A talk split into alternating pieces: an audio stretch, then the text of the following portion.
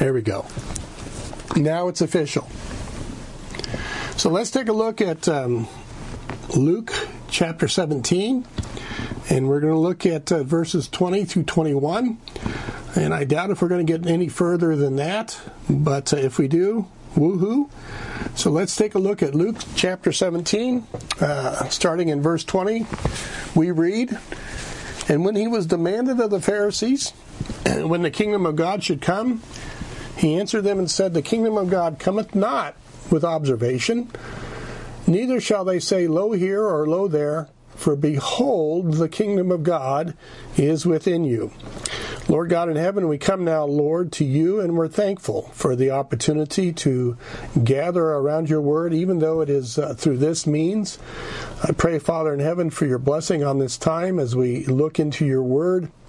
And Father, I want to ask that you would watch over all of us, uh, that you would um, move hearts to meet needs, and uh, just uh, help us to uh, always to stay faithful, uh, Father, to you and uh, to your people. Lord God, as we go through these times, I pray, Father, that these would be times of not only personal reflection, but also times, Lord God, uh, where we would come to appreciate uh, what we do have uh, in Christ and in the church. We thank you and we bless you in Christ's name. Amen. So Luke 17 20. Uh, it says, And when he was demanded of the Pharisees when the kingdom of God should come, uh, he answered them and said, The kingdom of God cometh not with observation, neither shall they say, Lo here or lo there, for behold, the kingdom of God is within you. Uh, the disciples, as well as the Pharisees, apparently could sense uh, that something uh, was soon to transpire. Uh, perhaps it was the Lord's demeanor. Uh, sometimes you can tell, you know, just by somebody's body language, or you can see it in their face that there's, you know, there's something going on. Uh, perhaps uh, it was something in his his the intensity of his teaching, uh, what he was teaching on. Uh, those type of things can sometimes trigger in your mind that there is something very very important that's about to happen. the Lord had already warned of his betrayal and his uh, subsequent death to his disciples, uh, but as yet this had not quite uh, sunk into their into their minds, into their hearts. Um, they didn't like to hear about the Lord talking in this way. I mean, who who really would?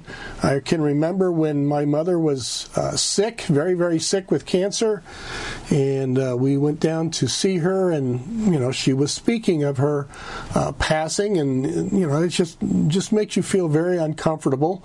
And so the disciples they they didn't want to hear about this. They didn't like it when the Lord uh, spoke about his upcoming betrayal and his death. Uh, the disciples certainly had great hopes uh, about the, the possibilities that the Lord's uh, presence had, had brought about. Uh, in fact, later on in Luke's gospel, as Jesus and his men were approaching Jerusalem, getting very close to Jerusalem, uh, this expectation of um, of uh, something that grand that was going to happen. Uh, it was in, uh, was intensified among those who who followed Jesus, and and the idea of the kingdom uh, would be uppermost in their minds, and and like the Pharisees, they would also uh, begin to wonder, man, is is this the time when when the kingdom shall appear? Uh, in Luke 19 verse 11. Uh, and as they heard these things, Jesus was speaking, he added and spake a parable uh, because he was nigh to Jerusalem and because they thought that the kingdom of God should immediately appear. And of course, we know that when Jesus did enter into Jerusalem, they, you know, they were shouting Hosanna because that's exactly what they thought uh, was going to uh, take place. So this was an assumption that was entertained by many of uh, Jesus' disciples, uh, the sudden glorious appearance of, of the kingdom and, and the Messiah. Now, Jesus never denied this about the kingdom, that is, the, the sudden appearance of the kingdom. In fact, in Luke 17 24, uh, Jesus uh, likens this day with uh, that to lightning uh, streaking across the sky. That when the king does arrive, it will be sudden. It will be very quick, just like a lightning flash. Uh, but what he did not say uh, was when all of this would happen. He, he never did say when all of this would happen. Uh, so, with those who followed Jesus, there was this um, excited anticipation, right? There was this expectation among the, his disciples. But among the Pharisees, I think there was a little bit different uh, attitude. I think there was more of an attitude of frustrated antagonism. Uh, we read here again in Luke 17 20. Uh, look at the look at the words that that uh, Luke uses. He says that when he was demanded of the Pharisees when the kingdom of God should come, uh, demanded of the Pharisees.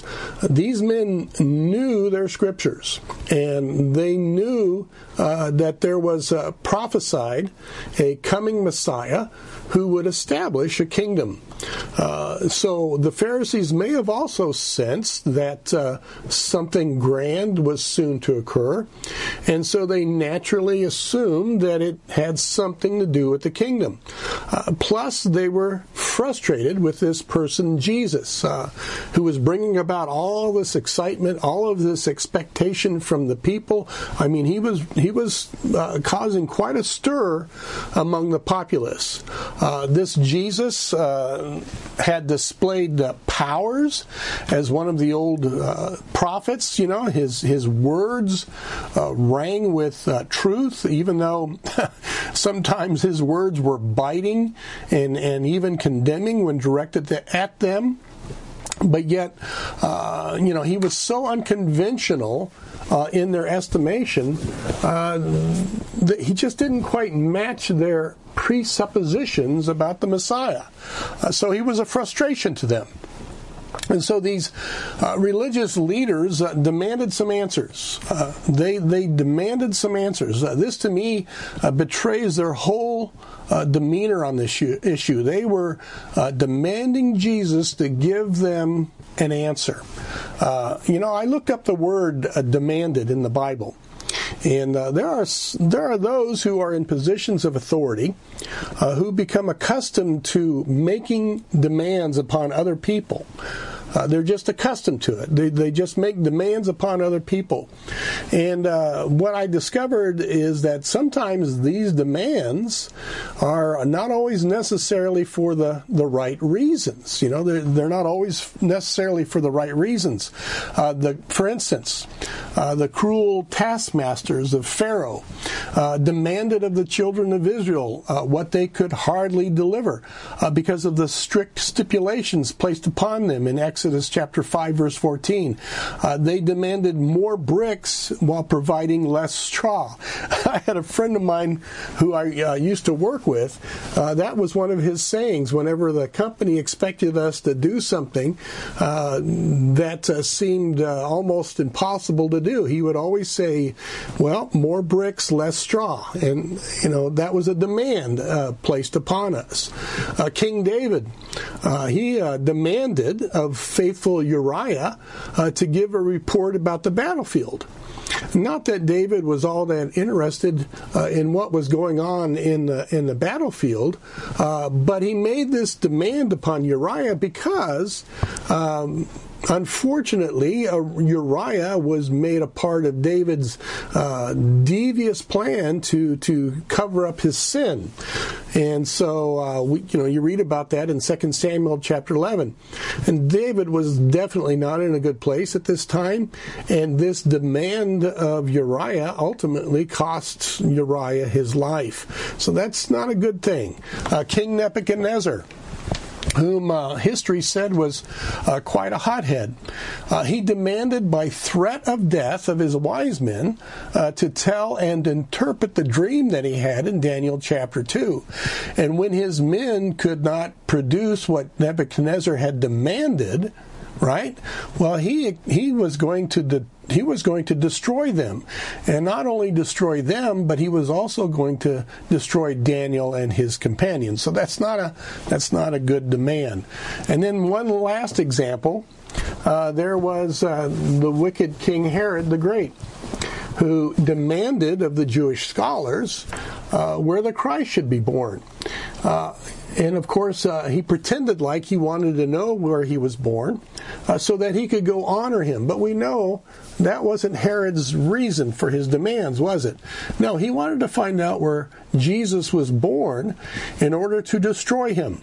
And uh, and so instead of uh, destroying Jesus, what did this man end up doing?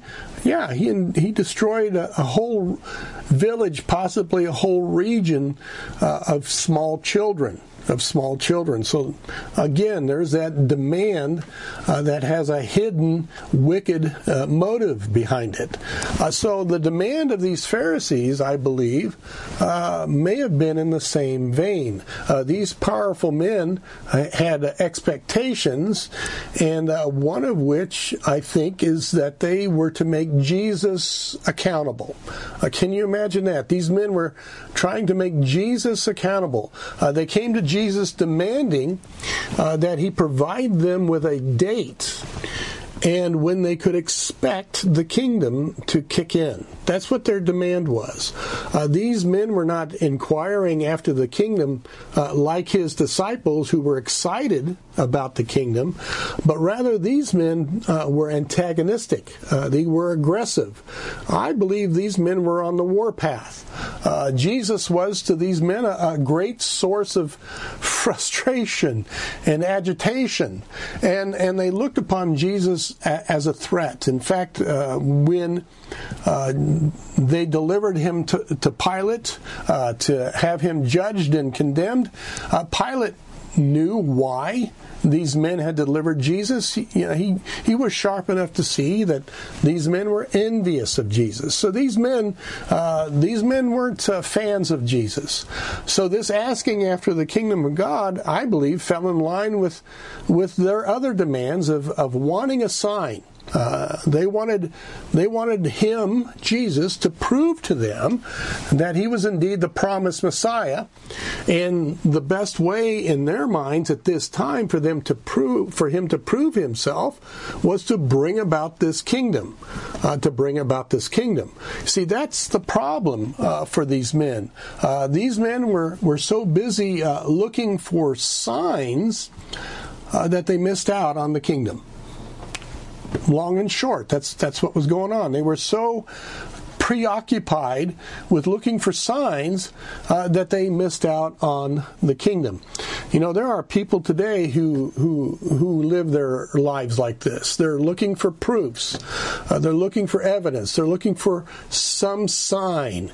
I had a friend uh, years and years ago uh, to whom many of us were witnessing to and uh, he was praying for a sign from God. Uh, he even told me that uh, he placed a pencil on his desktop, and he prayed to God that if God would just move the pencil just a few inches, uh, he would believe. He, was always looking for proof, always looking for evidence. You know, we celebrate uh, this day uh, the resurrection of Jesus, uh, a sign that Jesus himself said was the only one that these Pharisees uh, would get from him, would receive from him. But yet, did they did they believe that sign? No, they still refused to believe uh, this sign that Jesus was was who he said he was. They even attempted to cover it up. They bribed the soldiers. They attempted to cover this this sign up. Um, this sign of Jesus' resurrection has yet to be dispro- disproved. Uh, that Jesus rose from the grave is, is something that they have yet to prove did not happen. And yet people are still demanding a sign. Uh, there are many Christians who live their lives in this way. Uh, they're always looking for, for signs and for proofs and, and for evidences and just you know, the latest this and that. And I'm telling you, there are unscrupulous men who have cashed in on the gullibility of some of these uh, Christians, uh, providing them with a show, providing them with signs, sometimes very bizarre things. Uh, and yet people crave after this uh, because they desire to see some sort of evidence for them to believe. We have the evidence, it's written in a book right before us. All we need to do is believe it. All we need to do is believe it.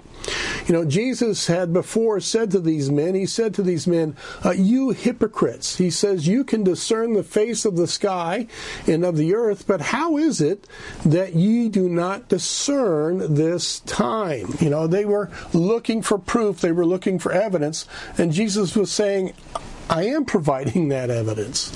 Uh, you know, one uh, loses discernment uh, when they no longer walk with God and they reject God's truth in favor of a, another truth. Uh, so when one's relationship with God is not right, uh, then you lose that uh, ability to discern. Uh, you, lear- you lose that ability to discern what is what is right from wrong, what is truth from false. Um, if you don't believe that God has given to you all that you need in His Word, uh, then you'll be able to you'll be unable to, to to discern between what is truth and what is false. Why? Because you've rejected the standard. You don't choose to believe the standard that God has provided. Uh, Proverbs chapter nine and verse ten says, uh, "The fear of the Lord is the beginning of wisdom, and the knowledge of the holy is understanding." You see, uh, the the, the sad state of these men was that uh, they were unable to discern simply because they had no love for God. Uh, that's what Jesus said. Jesus said in John 5:42, he says, "But I know you that you have not the love of God in you." So they they didn't have the love of God. They had the love of their religion, they had the love of their position, uh, but they didn't have the love of God in them. Uh, they were blind to the times. Uh, they failed to discern that the Messiah was among them. Jesus, uh, when um, the Jews were uh, questioning the man born blind. And the man born blind was testifying to the fact that Jesus had cured him.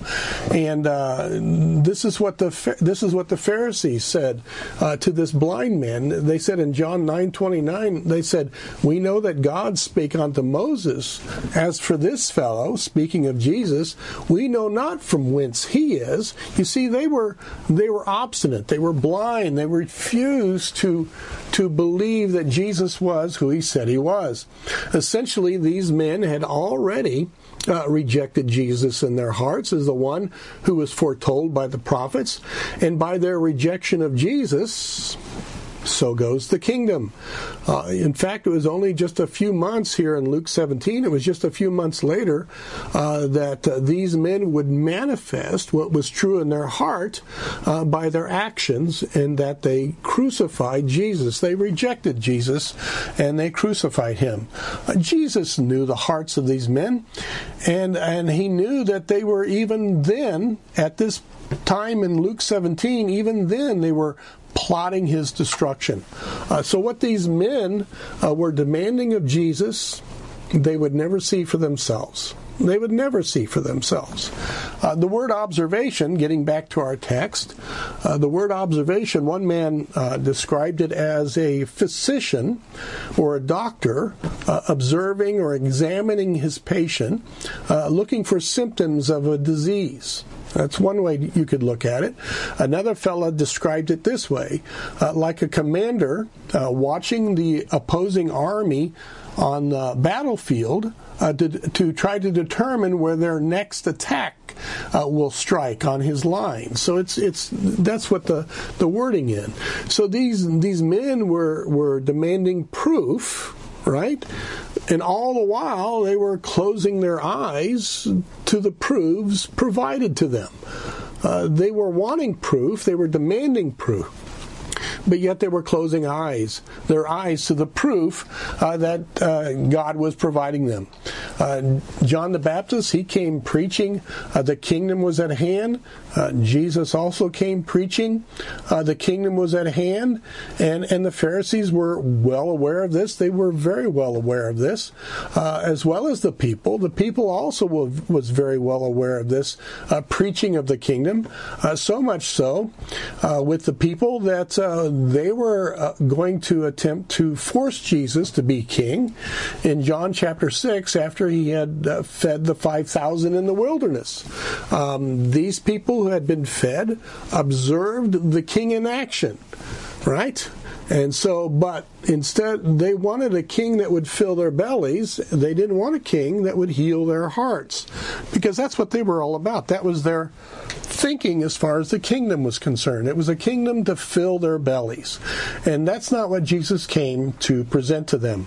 Uh, the Pharisees and the priesthood uh, were antagonistic. They, they opposed Jesus.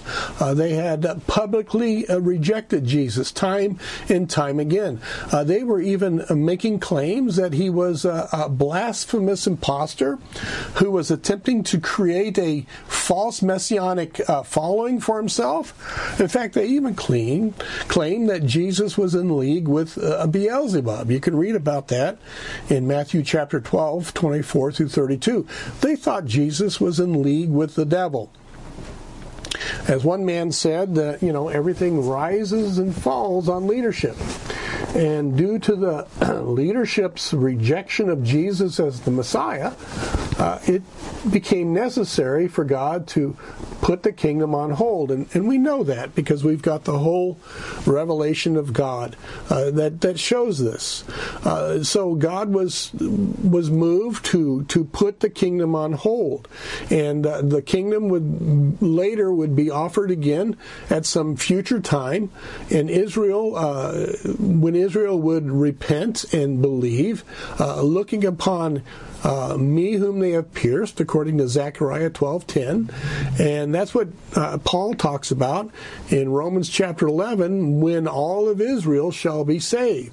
Uh, so the nation at at, at that time uh, will repent, and they will look upon Jesus as their Savior and receive Him as such.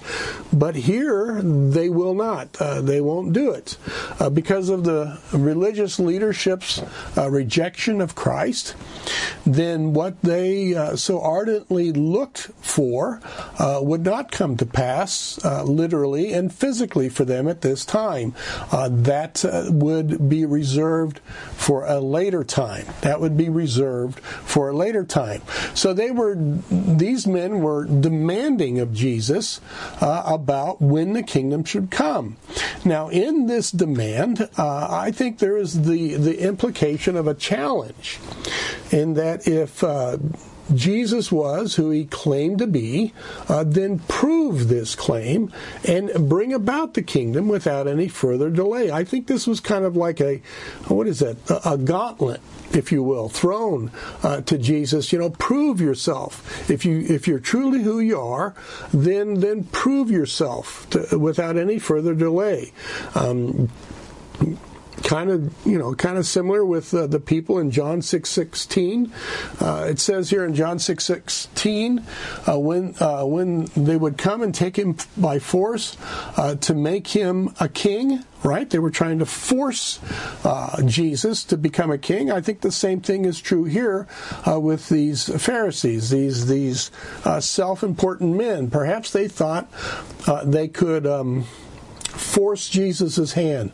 Uh, they could intimidate Jesus into action uh, one way or another. Uh, maybe, you know, I'm thinking that's what was going on with these with these men's demand.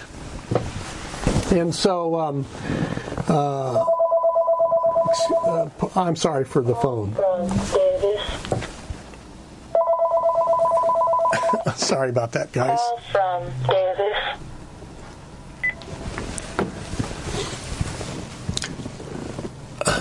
Where am I? So, the people in John 16 were trying to force Jesus' hand. I think these self important Pharisees were also trying to uh, force uh, Jesus' hand. And Jesus' answer to them was this He said to them, uh, The kingdom of God cometh not with observation, uh, neither shall they say, Lo here or Lo there, for behold, the kingdom of God is within you. Um, you know, there had been uh, many who had risen up uh, making kingdom claims and trying to force uh, the kingdom into being. Uh, this is something that uh, these particular men were well aware of. Uh, there had been men in the past who have made these uh, claims to be someone, and so this might explain, perhaps, you know, some suspicion on their part as far as Jesus Jesus was concerned. Um, but they knew that there were men like this in their past. In fact, in Acts chapter 5, uh, 34 through 37, uh, a noted teacher by the name of Gamaliel, uh, this is the same man who was uh, the Apostle Paul's uh, instructor in the, in the Jewish religion. Uh, Gamaliel in Acts chapter 5 spoke of two men who attempted to be a, a Messiah of sorts and who were defeated and, and destroyed. So it could be that this was what was part of what was going on. And what Jesus is saying to these uh, Pharisees is very similar, I think, to what uh, Jesus had said to his disciples uh, back in Luke chapter 10, 23 to uh, 24. In Luke chapter 10, verse 23, and it says here, and he, re- and he turned him unto his disciples and said privately, Blessed are the eyes which see the things that ye see. For I tell you that many prophets and kings have desire, desired to see those things which ye see, and have not seen them, and to hear those things which ye hear, and have not heard them. Uh, so, what Jesus is saying to these Pharisees is stop looking here and stop looking there for the kingdom. Uh, it's right here. It's right here before your eyes to see.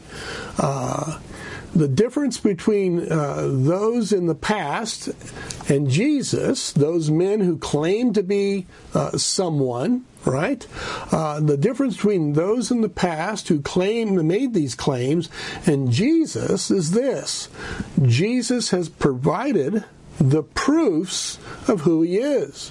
And as far as the kingdom uh, that you are seeking, that you're, you know, that you're looking for, that you're demanding, it's right here before you. It's speaking to you. Uh, you're looking here and you're looking there for the kingdom of God, and it's standing right here before you in your midst. If only you would believe. If only you would believe, then the kingdom would be manifested. But there was the issue. There was the issue. Uh, these men had rejected Jesus in their hearts as king, and therefore they failed to see the kingdom offered. Right? Uh, they rejected Jesus as king, and therefore they they failed to see the the kingdom offered.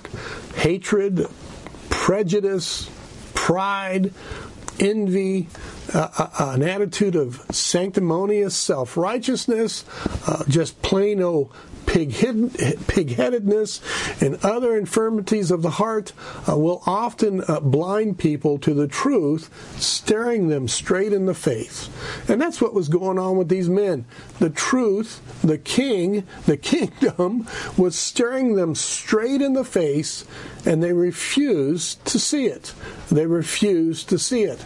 Uh, this was the fundamental issue with these men. They saw the miracles. Uh, they observed his good works. They heard his words. They saw all of this. They heard all of this. In fact, later on, the Apostle Peter would remind them about this. Uh, after Jesus had been crucified, buried, and rose again and ascended into heaven, and Peter was preaching to the men in Acts chapter 2 and verse 22. This is what Peter was preaching. He says, Ye men of Israel, hear these words. Jesus of Nazareth, a man approved of God among you by miracles and wonders and signs which God did by him in the midst of you, as ye yourselves also know. These were irrefutable proofs presented to these men. Verse 23 of Acts 2 Him being delivered by the determinate counsel and foreknowledge of God, ye have taken, and by wicked hands have crucified and slain, whom God hath raised up there's that sign, having loosed the pains of death, because it was not possible that he should be holden of it. You see, it wasn't the eyes of these men that was defective. Uh, they could see, they could observe. It wasn't their ears that was defective. They heard. They heard what Jesus had to say. They heard his words. So it wasn't the organs in their heads that were defective. It was the organ that was in their chest that was defective. And it was that that sealed their fate. In Matthew 13, 15, uh, Jesus said of, the, of, of these folks, he says, For this people's heart is waxed gross, and their ears are dull of hearing, and their eyes they have closed, lest at any time they should see with their eyes and hear with their ears and should understand with their heart and should be and should be converted and I should heal them.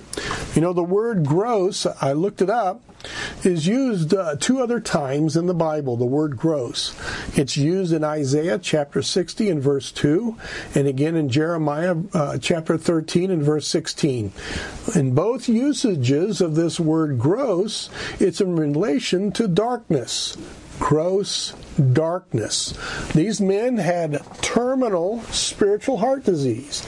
Instead of light dwelling inside, there was darkness.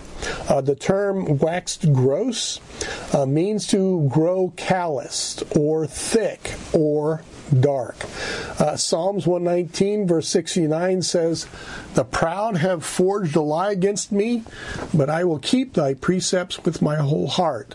Their heart is as fat as grease, but I delight in thy law. See, the condition of this heart is that it has grown insensitive to the word of God and can no longer respond to its truths or be moved by its admonitions and warnings. And Jesus had given these men plenty of admonition and plenty of warning, but they were insensitive to that. And Zechariah chapter 7, verses 11 through 12, Zechariah chapter 7, verses 11 and 12, this is what the prophet wrote. He says, uh, But they refused to hearken, and pulled away the shoulder, and stopped their ears that they should not hear. Yea, they made their hearts as an adamant stone, a very hard, flinty stone, lest they should hear the law and the words which the Lord of hosts had sent in his spirit by the former prophets. Uh, a spiritual arteriosclerosis sets in. I probably butchered that word. In other words, a hardening of the heart took place uh, due to unbelief and, and prideful pig-headedness uh, that rebels and rejects the truth, even even when it is clearly presented before them. Uh, look again at Zechariah chapter 7, verses 11 through 12. The first thing that uh, Zechariah says is that they refused to hearken. They refused to hearken. They refused to listen to what Jesus was saying to them. In John 8:43, he said Jesus says, "Why do you not understand my speech? Even because ye cannot hear my word." He goes on in John 8 47, he says, He that is of God heareth God's word. Ye hear them not, because ye are not of God. That's Jesus' own words in regards to these Pharisees. That's his own call, right? Jesus' words were plain. Uh, they were words of truth. But Jesus was teaching a truth they did not want to hear, they did not like. Uh, when Jesus spoke parables that targeted these men, he wasn't doing it to be mean spirited, but he was trying to warn these men and expose them to their uh, condition, uh, that it was damnable right? It was their condition that was damnable. And unless they repented, they would perish. That was the purpose behind these parables. But instead of repenting, right, instead of hearkening, what happened? They became more hardened and more hateful. The other thing that Zechariah says is they pulled away the shoulder. Pulled away the shoulder. Proverbs 124 says, Because I have called and ye refused, I have stretched out my hand, and no man regarded. Uh, to pull away the shoulder, that's clear body language. That the, that that person wants nothing to do with you. Uh, they don't want to hear what you want to say. Uh, they're they're expressing through the through the body langu- language. Hey, I am done with you. Uh, get away from me. Uh, that's essentially the the attitude of the Pharisees uh, this was displayed when uh, uh, Jesus was brought before Pilate. In uh, John 19 15, it says, But they cried out, Away with him, away with him, crucify him. Uh, Pilate saith unto them, Shall I crucify your king? Uh, the chief priest answered, That's the leadership. Okay?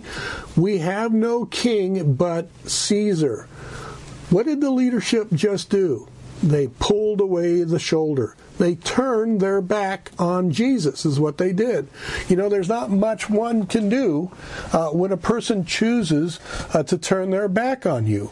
I remember trying to talk to someone who um, was in a rebellious attitude, uh, trying to reason with them. And that's exactly what they did. When I reached out to them, they pulled away from me. Uh, they didn't want anything to do with me. They didn't want anything to do with what I had to say. They didn't want anything to do with trying to reconcile the situation. There's not much you can do when somebody is in this uh, uh, frame of mind or in this attitude of heart. The third thing that Zechariah says here is that they stopped their ears. They stopped their ears. I remember uh, seeing uh, an illustration of this in real life. Uh, one time we were in a, I think it was a shopping mall somewhere. I don't remember it was. It was a place where, uh, it was at Walmart. That's where it was. And I remember observing a, a young mother. Uh, attempting to reason uh, with her, and I'm going to say it, her little brat of a boy. And that little darling, while his mother was trying to talk to him, uh, stood there literally, with his fingers in his ears, his eyes t- tightly shut, and his tongue at full extension from his mouth. Uh, that little boy had stopped his ears uh, from hearing what his mother uh, was saying to him. Um, the only other time that you read this phrase, uh, stopped their ears, is in uh, uh, is with the Pharisees. Is with the Pharisees. In Acts chapter in Acts chapter seven, uh, when Stephen was uh, preaching his sermon to the Pharisees, and they heard enough of what Stephen had to say, uh, they stopped their ears. In Acts chapter 7, and, and starting in verse 54, it says here in uh, verse 54 of Acts 7, Speaking of the Pharisees, when they heard these things, they were cut to the heart, right? So it convicted them, and they gnashed on him with their teeth. Wow. But he, being full of the Holy Ghost, looked up steadfastly into heaven and saw the glory of God, and Jesus standing on the right hand of God, and said, Behold, I see the heavens opened, and the Son of Man standing on the right hand of God. And this is their the Pharisees' reaction. Then they cried out with a loud voice and stopped their ears and ran upon him with one accord and cast him out of the city and stoned him. That's the only other time you're going to read that phrase, stopping the ears. Um, the Pharisees didn't like to hear what Jesus said. The Pharisees didn't like to hear what Stephen said. Uh, the Pharisees didn't like to hear what Paul had to say or Peter had to say. They were stopping their ears. And then Zechariah concludes uh, verse 12 uh, with the consequence of this choice. Uh, to become uh, hardened in your heart towards God's word. Uh, Zechariah finishes verse 12 with this Therefore, came a great wrath from the Lord of hosts. Therefore came a great wrath from the Lord of hosts. It must be remembered, and sometimes we have a difficult time because you know we're, we're living in the church age and it's all about uh, individual salvation and stuff but it must be remembered that god deals with israel as a nation and the reason why he deals with israel as a nation is because of his covenant relationship with Abraham and Abraham's seed and his promise that he made with David about the throne and the kingdom.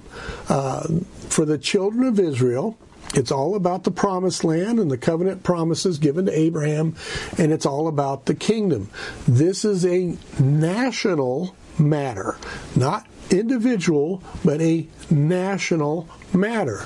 Uh, even though individual Jews would come to believe on Christ for salvation, even some of the Pharisees would come to believe on Jesus for salvation, yet in the matter of the kingdom and in the matter of the covenant blessings, uh, the nation itself, the nation must believe. The leadership must believe, and the people must believe. The leadership that represents that nation must believe. This has always been the way that God has dealt with his chosen people, the Jews. It has always been on the level of a nation that God has either blessed them or cursed them. And also, if you know the Old Testament, uh, the blame always falls on the shoulders of the leadership. It always falls on the leadership. Uh, whether the leadership, if the leadership responds to God, then the nation is blessed. If the leadership does not respond to God, then the nation is cursed.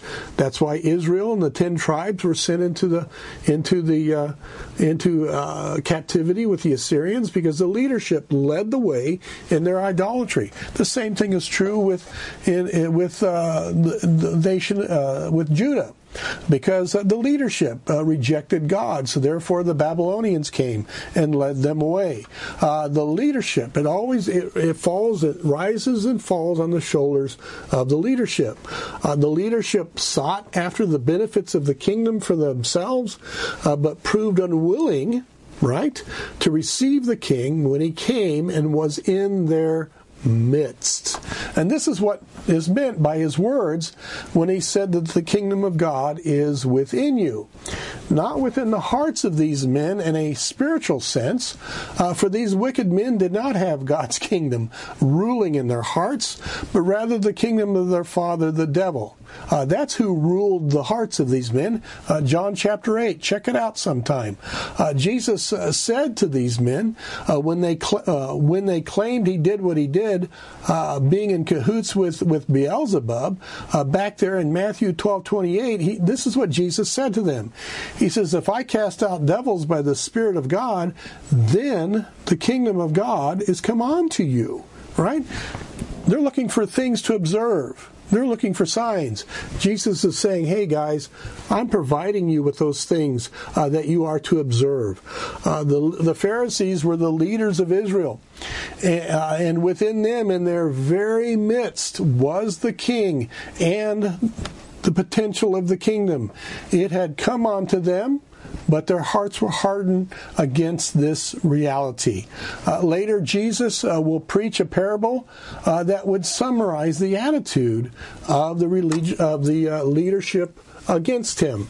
In uh, Luke 19:12, he said, therefore, a certain nobleman went into a far country to receive for himself a kingdom and to return. And he called his ten servants and delivered them ten pounds.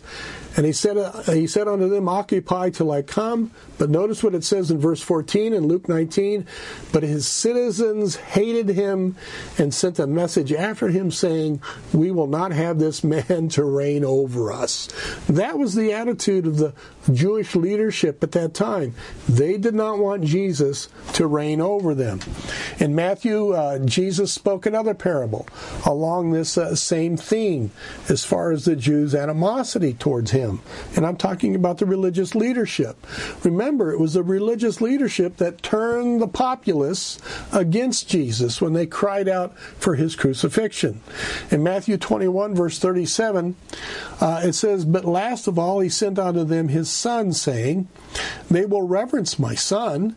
But when the husbandmen saw the son, they said among themselves, This is the heir. Come, let us kill him, and let us seize on his inheritance. And they caught him and cast him out of the vineyard and slew him.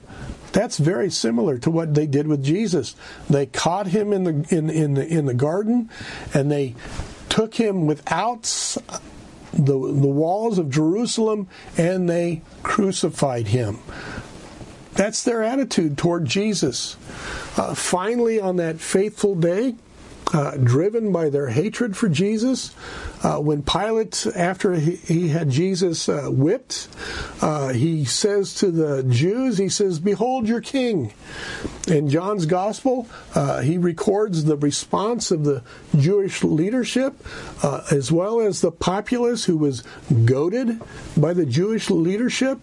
In John 19:15 it says and they cried out away with him away with him crucify him. Uh, Pilate saith unto them, Shall I crucify your king? This is what they said.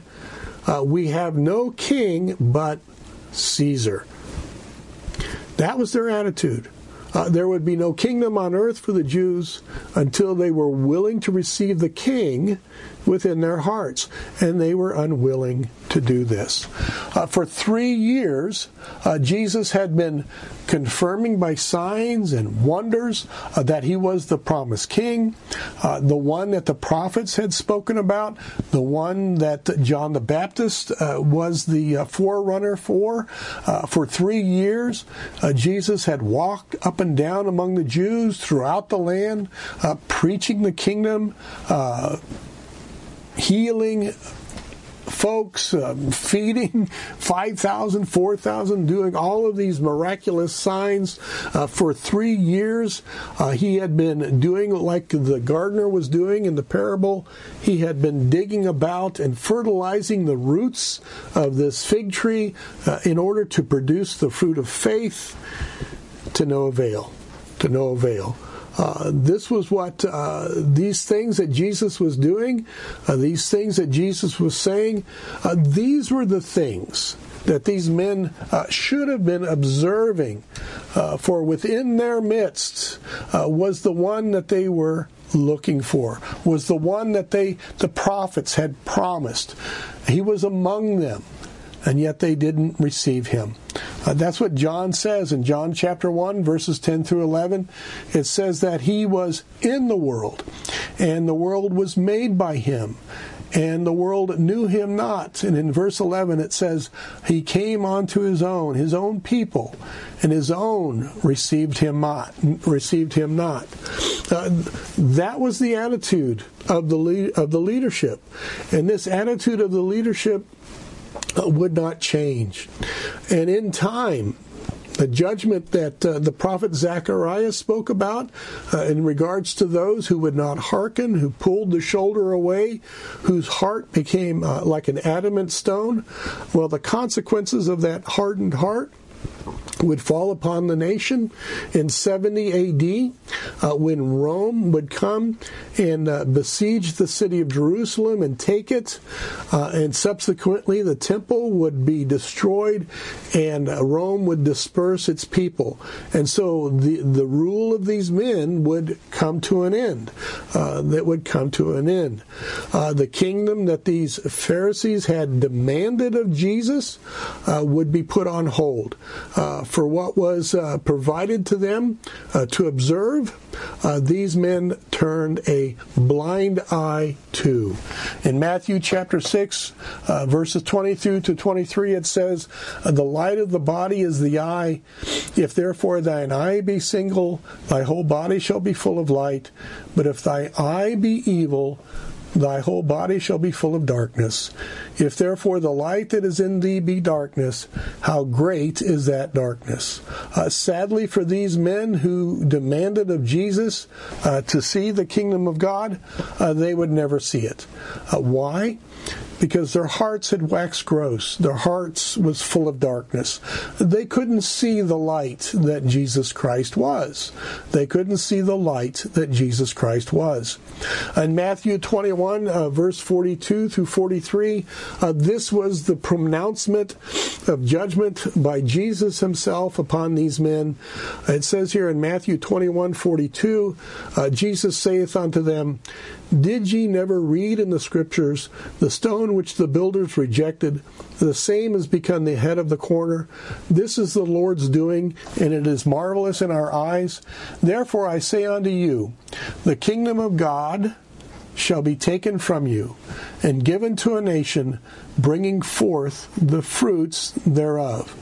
Uh, the nation that Jesus spoke about is that very same nation that will be brought through the great tribulation. And at the end of the great tribulation, uh, they will they will look unto Jesus as their deliverer and as their savior. And in that day, all of Israel shall be saved. So that's uh, so that's the teaching as far as Luke 17. Now, um, I want to bring about uh, a little bit of a practical application to all of this as well. And uh, I hope I'm not misunderstood in in my in uh, in this practical application. But I want to talk about uh, a hardened heart. Um, I, I, do. So, I, what can we take uh, from this as a personal application, a, a learning in regards to these men concerning them these men? is it possible? Uh, for a person, for people who know Jesus as their Savior, uh, to become hard or calloused or perhaps even blind to the truth. Uh, uh yeah, I, I think it can occur. I, I have seen some good people uh, become hard.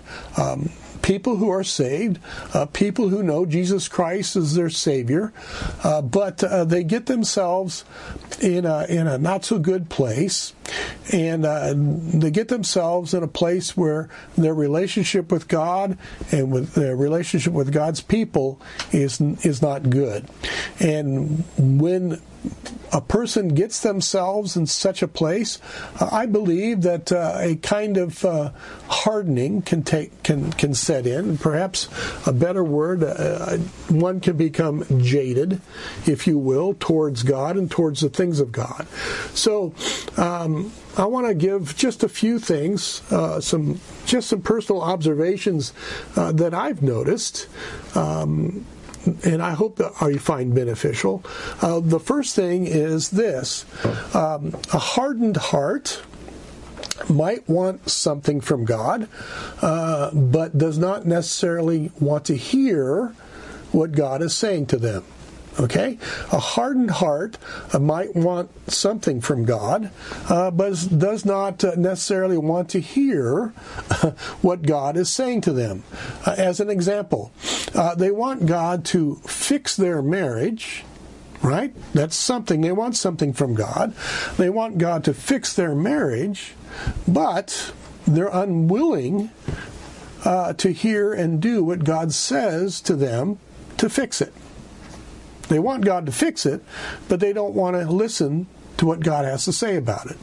Uh, they want God to uh, deliver them uh, from um, a, a, financial crisis, uh, but they don't. Uh, they're not willing to take the steps. Uh, outlined by God's word to help them in the managing of their money to get them out of that crisis. You know, they want something from God, uh, but uh, they don't want to hear from God. Uh, there are some who uh, want to have a renewed mind but they're not willing to put in a study. Uh, there are some who want victory over their sin, uh, but they're not willing to submit their members to righteousness.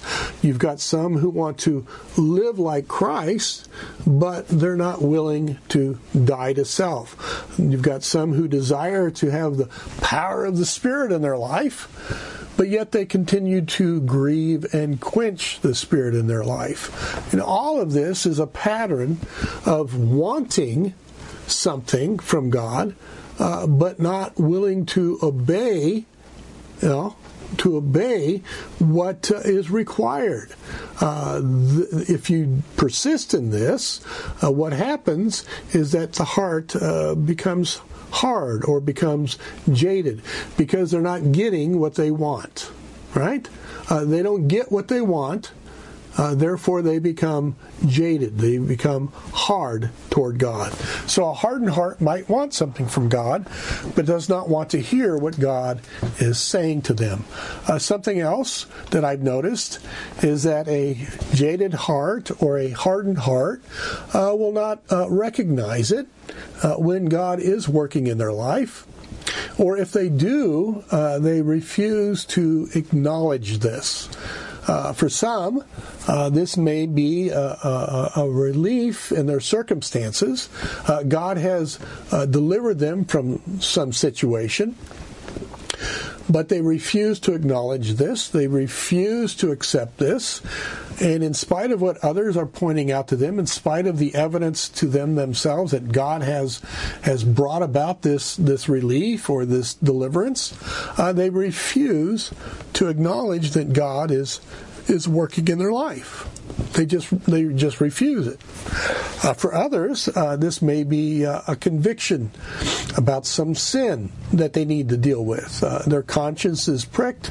Uh, God is sending them uh, testimony after testimony, either by Bible verses or sermons or maybe a hymn they're singing. in other words, God is is trying to speak to them. God is trying to work in their life. trying to God is trying to bring you know bring this this bit in their life to get them to deal with this this situation, but they resist and they ignore uh, these these warnings, these workings of God in their life. They choose to ignore them. Uh, they they don't want to listen. They don't want to. They don't want to recognize that uh, God's trying to trying to tell them. Uh, for others, um, they may be experiencing uh, the loving chastisement of God, uh, but instead of responding to this discipline, uh, they become angry. They get angry. They get resentful. They they don't like it, and so it, they become uh, hard. They become hard toward it. Uh, Proverbs 3:11 and 12 says, "My son, despise not the chastening of the Lord, uh, neither be weary of his uh, correction. For whom the Lord loveth, he correcteth, even as the father the son in whom he delighteth." Uh, we had a friend years ago uh, who was not living for the Lord. Uh, he even admitted that he was not living for the Lord, and God was calling him. God was working on him. God was even bringing about situations in his life to try to get him to to uh, repent, try to get him to come back. And instead of responding, he just became uh, more and more obstinate, more and more stubborn, uh, became more and more hardened uh, toward these things. And it didn't turn out well for this man. Unfortunately, I loved him to pieces, but it, it just didn't turn out well for this man. Uh, he just refused uh, to recognize uh, God working in his life in, in this way. He just he just refused uh, to to recognize it. Uh, a third thing that I've seen is that a hardened heart uh, will often uh, blame the messenger instead of recognizing and, and dealing with their condition. Uh, right? A hardened heart uh, will often blame the messenger instead of recognizing and dealing with their condition. This was the tact that the Pharisees had taken. Uh, instead of hearkening to the words of Jesus and his apostles, uh, what did they do? They stopped their ears. Uh, they killed the messengers. Uh, they they blamed the messengers. Uh, they uh, instead of recognizing that it was a message from God to them. Uh, some whose hearts are, are on the road to being being hardened, uh, I've seen uh, will do will do the same thing. they'll be quick to accuse the pastor. It's all the pastor's fault. Uh, it's the pastor. It's what he said. It's all it's all the pastor's fault. Or they might accuse a, a Bible teacher or a Bible preacher. You know, they're the ones that are at fault, not me. Uh, it may be a Christian friend or, or family member that tries to to uh, talk to them. It's it's it's the family friend. It's the it's the Christian friend. Um, that they're the ones that have the problem, and these folks they don't they don't uh, they don't deal with their issues because they're always quick to to blame the messenger. Blame the messenger. I remember uh, confronting a person. I didn't want to do this. Uh, but I felt I had to because you know there was a, com- a compulsion in me to, to, to, talk to this man because I saw where he was going and I saw what was happening uh, to his family, and so I confronted this person about their their infidelity, about their marriage, and I, I went to this person. Believe me, I went to this person with with fear and trembling in my heart, but at the same time, you know, I I, I cared for him and I, I cared for his family and I cared for what he was doing to his family and everything. Well, long story short, when I when I talked to him, uh, I was the bad guy uh, for bringing it up. Uh, I was the one, you know, that uh, was in the wrong for for talking to him about his uh, infidelity and and what it was going to do to his children and what it was going to do to his reputation. I was the bad guy, and unfortunately, this this man uh, went about and proceeded to uh, attempt to ruin my reputation among uh, the, the folks that we knew. Uh, you know, he, he went on this little campaign of of uh, about me uh, to try to to ruin, ruin my imita- reputation, and I think he was doing this to try to protect his own. Well, it didn't. It didn't turn out well for this guy. He he lost his family, and uh, he you know he, he, lost his own reputation, and uh, the man can never afterwards look me in the eye. Uh, you know, it's often easier easier to blame uh, than to reform, and so a hardened heart uh, will often blame the messenger uh, instead of recognizing and, and dealing with you know with their condition. And then finally, uh, uh, uh, I'll leave you with this last one. a hardened heart will ultimately be broken and often beyond healing. That's really the sad part. A hardened heart will ultimately be broken and often uh, beyond healing. Uh, by the time a hard heart is broken, uh, a lot of times it's often it's often too late it's often too late.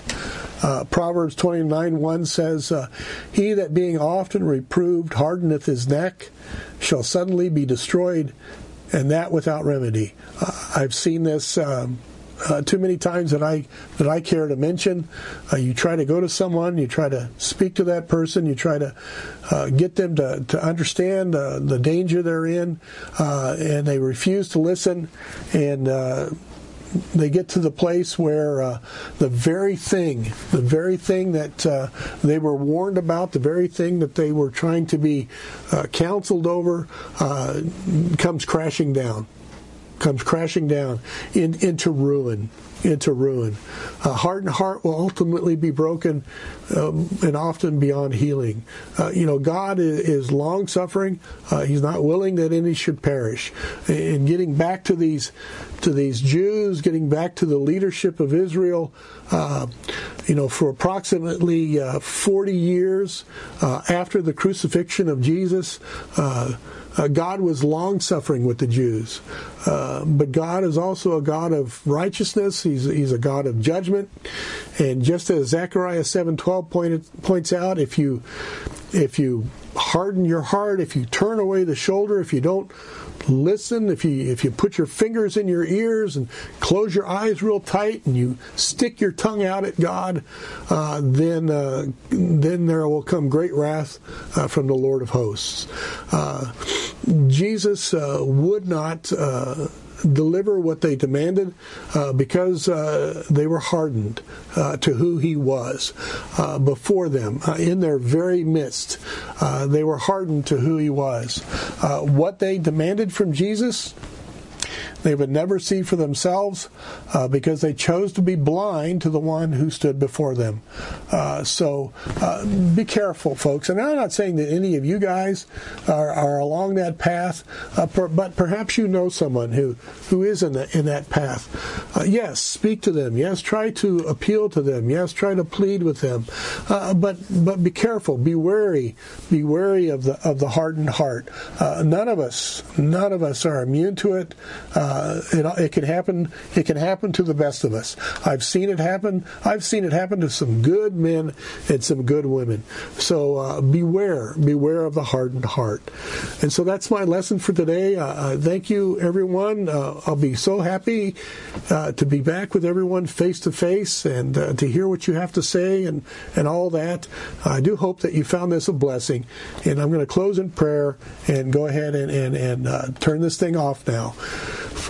Father in heaven, we thank you, Lord, for your long suffering, and thank you, Lord God, for your grace. You know, we look at these men and we study these men's lives, and we just kind of scratch our head and we just stand there and wonder. But such is the heart of man. It's it's desperately wicked. Who can know it? And Father in heaven, uh, what an important thing it is, uh, uh, the matter of choice, uh, the matter of choice that you've given us, that free will. Uh, that free will can, can be a blessing. That free will can be something uh, that can be uh, glorious uh, to your honor.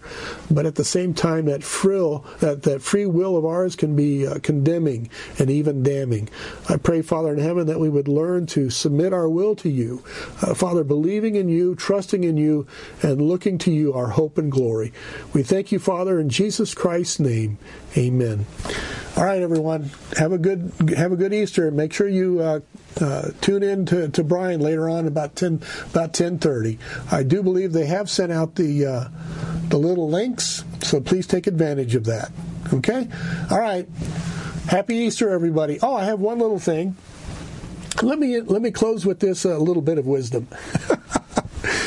do you know what you call a rabbit who has chosen for its career to be an anesthesiologist?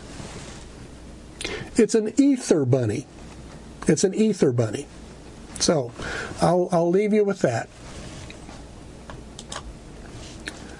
And we're out.